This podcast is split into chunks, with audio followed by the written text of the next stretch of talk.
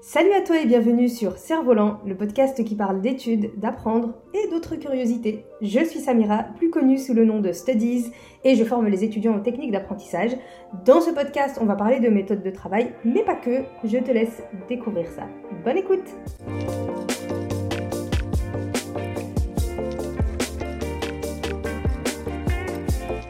Bonjour à toi et bienvenue dans le premier épisode 2022 du podcast Cerf-Volant, le podcast dans lequel on parle d'apprentissage sous toutes ses coutures.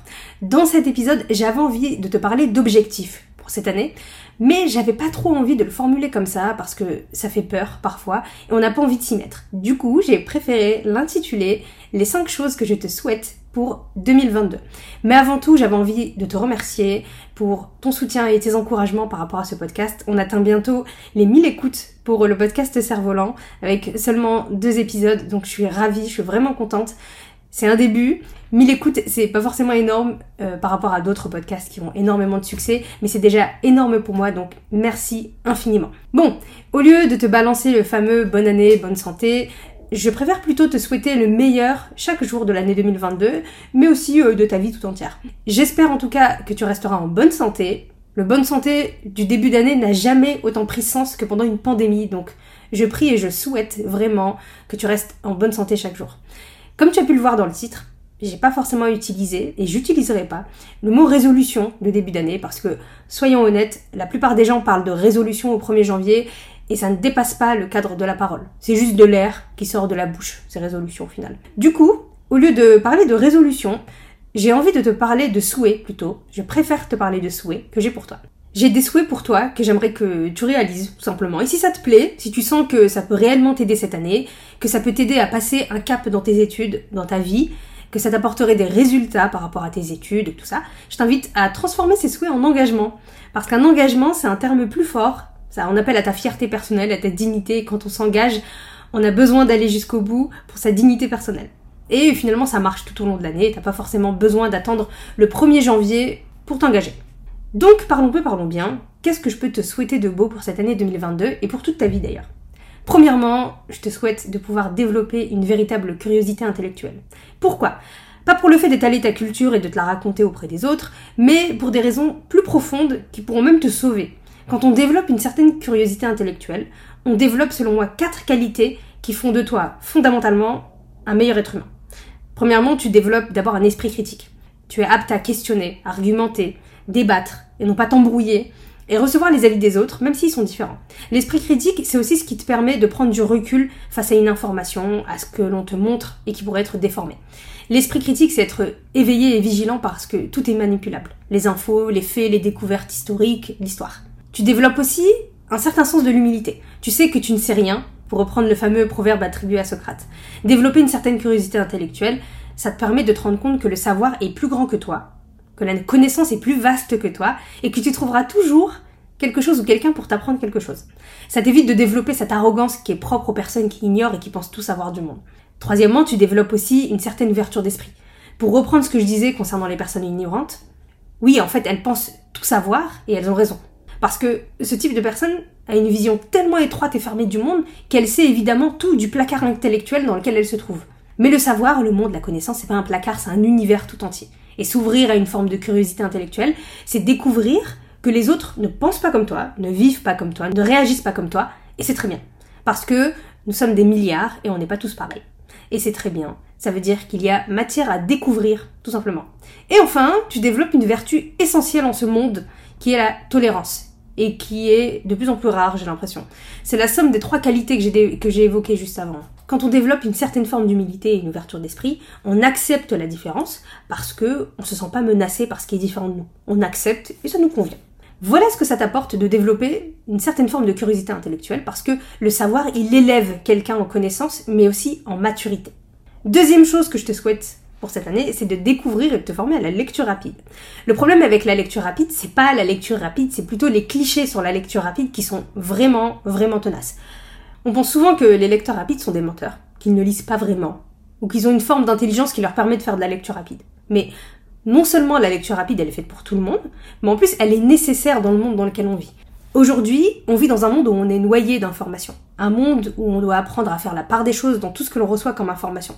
Ça me fait penser à une phrase du journaliste américain Daniel Pink qui m'avait marqué. Daniel Pink, il a écrit pas mal de livres sur l'évolution du monde du travail et il a dit dans une masterclass qu'aujourd'hui, un enseignant, c'était pas forcément quelqu'un qui te transmettait un savoir que tu ne connaissais pas, mais un enseignant aujourd'hui, c'est aussi une personne qui fait le tri dans l'océan d'informations sur un même sujet pour t'en donner le nectar. Et pour ça, on est forcément obligé de développer une capacité à absorber de l'information en masse et à en faire le tri. Et c'est une des utilités de la lecture rapide. Mais pas que. La lecture rapide, c'est un excellent remède pour les personnes qui procrastinent avec la lecture, qui ont du mal à finir leur livre. C'est aussi un excellent moyen pour les personnes dyslexiques de surmonter cette difficulté. D'ailleurs, j'ai accompagné une personne dyslexique qui a dévoré 16 livres en 3 mois avec la lecture rapide. D'ailleurs, Manel, si tu passes par là, big up à toi. Je te souhaite donc de te réconcilier avec la lecture à travers la lecture rapide, parce que crois-moi, une des clés du succès dans cette vie, elle se trouve aussi dans la lecture. Troisièmement, je te souhaite sincèrement pour cette année que les études ne soit plus une forme de boulimie intellectuelle. J'en avais parlé dans mon deuxième épisode, dans les secrets pour des études épanouissantes, mais on ne peut plus faire des étudiants et des études des moments de rabâchage d'informations à vomir le jour de l'examen. Alors, mon conseil pour toi, c'est de non seulement te former aux méthodes d'apprentissage pour que tu puisses avoir une meilleure méthode de travail, une méthode adaptée, que tu puisses développer une habitude de travail, une certaine discipline de travail, mais aussi que tu intériorises vraiment le cheminement d'un apprentissage. Et je l'ai résumé dans un acronyme, CAC, CAC, comme le CAC 40, l'indice boursier français. D'abord, on cherche à comprendre, c'est le premier C, ce que l'on a en face de nous. Qu'est-ce que ces infos veulent dire? Où veut-on m'emmener avec ça? Qu'est-ce que je dois maîtriser? Quels sont les faits? Ensuite, on apprend le A de CAC. On prend le temps d'assimiler, de transformer en fiche, en sketchnote, en mind map. On s'approprie ces informations-là. Enfin, le C de CAC, le dernier, pour consolider. On consolide. On revient sur l'information. On la répète on fait des exercices, où on se met en situation pour vérifier si on arrive à mobiliser l'information. On capte ses erreurs, on comble les lacunes et on répète, et encore et encore. Voilà comment on maîtrise un sujet. Et si tu regardes bien, c'est aussi comme ça qu'on apprend à maîtriser n'importe quel sujet, n'importe quel domaine, n'importe quelle compétence. Et quand tu comprends ça, tes études, elles prennent plus de sens et tu arrêtes de faire de la boulimie intellectuelle. Quatrième et avant-dernier souhait que je te souhaite pour cette année 2022, c'est celui de développer un hobby, une activité une passion à côté des cours. Déjà, pour faire en sorte de ne pas avoir l'impression de vivre que pour tes heures de cours, parce que c'est déprimant et il y a trop d'étudiants qui sont dans cette vibe-là. Mais aussi pour t'ouvrir à d'autres horizons, apprendre ailleurs qu'à l'école, et découvrir des activités qui pourraient énormément te plaire, te créer plein de souvenirs, et puis te détendre à travers cette activité. Bien évidemment, pas forcément besoin d'aller chercher un type d'activité spécifique. Ça peut être un sport, le dessin, apprendre à coder, la couture, faire des cupcakes, jouer d'un instrument, peu importe l'activité, du moment qu'elle te plaît et qu'elle te permet d'apprendre des choses en dehors des cours. L'autre avantage, c'est que quand tu as une activité qui est extrascolaire, souvent tu dois faire preuve de régularité pour observer une progression. Quand tu es dans un club, quand tu prends des cours de piano, tu sais déjà que quelqu'un t'attend déjà pour t'enseigner cette activité et que la régularité, c'est la clé pour la progression. Ça va donc t'aider à développer un certain sens de la discipline et cette discipline, on en a aussi besoin quand on doit étudier pour ses cours. Donc, même en kiffant une activité, tu apprends aussi quelque chose, une manière de penser et de se comporter qui te sera forcément bénéfique même pour tes études, donc ça c'est cool. Enfin, mon cinquième et dernier souhait pour toi, c'est que tu puisses rencontrer et t'entourer de personnes bienveillantes, sympas, des mentors, de former des amitiés sincères et d'avoir des liens authentiques avec des personnes qui t'aiment comme tu es. On va pas se mentir, quand on est dans un environnement malsain, avec des personnes toxiques ou qui nous tirent pas vers le haut, on voit bien que ça nous empêche de pleinement nous épanouir dans notre vie. Donc, s'il y a bien quelque chose que je te souhaite pour toi, pour ces jours et ces années à venir, c'est vraiment de pouvoir t'entourer de personnes qui te tirent vers le haut et d'être toi aussi une personne bienveillante auprès de ton entourage et qui tire les autres vers le haut. On en a plus que jamais besoin dans ce monde où on voit de plus en plus de cas de harcèlement via les réseaux ou à l'école, où on voit de plus en plus de personnes souffrir mentalement, tomber malade et avoir du mal à se relever ou remettre un pied dans ce monde qui parfois peut être euh, assez cruel. D'ailleurs, j'en profite pendant ce cinquième point pour remercier mes parents qui m'ont légué le meilleur héritage que l'on puisse laisser à un enfant, c'est une bonne éducation.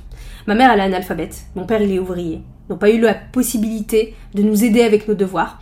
Mais en fait, ils n'en ont jamais vraiment eu besoin parce qu'à la place, ils nous ont inculqué, ma fratrie et moi, des valeurs et des principes très forts, comme euh, la politesse, dire bonjour, la tolérance, le sens du travail et de la discipline, la pudeur, la délicatesse et le respect des aînés et des gens qui sont porteurs de savoir et d'autorité. Pas un mot plus haut que l'autre face à un prof. Arriver à l'heure, ne pas causer de problèmes autour de soi, dire bonjour, ne rien jeter par terre. Ça paraît tellement évident, mais durant toutes ces années de vie, j'ai vu que c'était pas forcément le cas. Et c'est marrant parce que c'est une remarque qu'on a souvent eue, mes frères et sœurs et moi, de la part d'employeurs. Donc à diverses occasions, et chacun de notre côté dans notre vie, vos parents, ils vous ont bien élevé.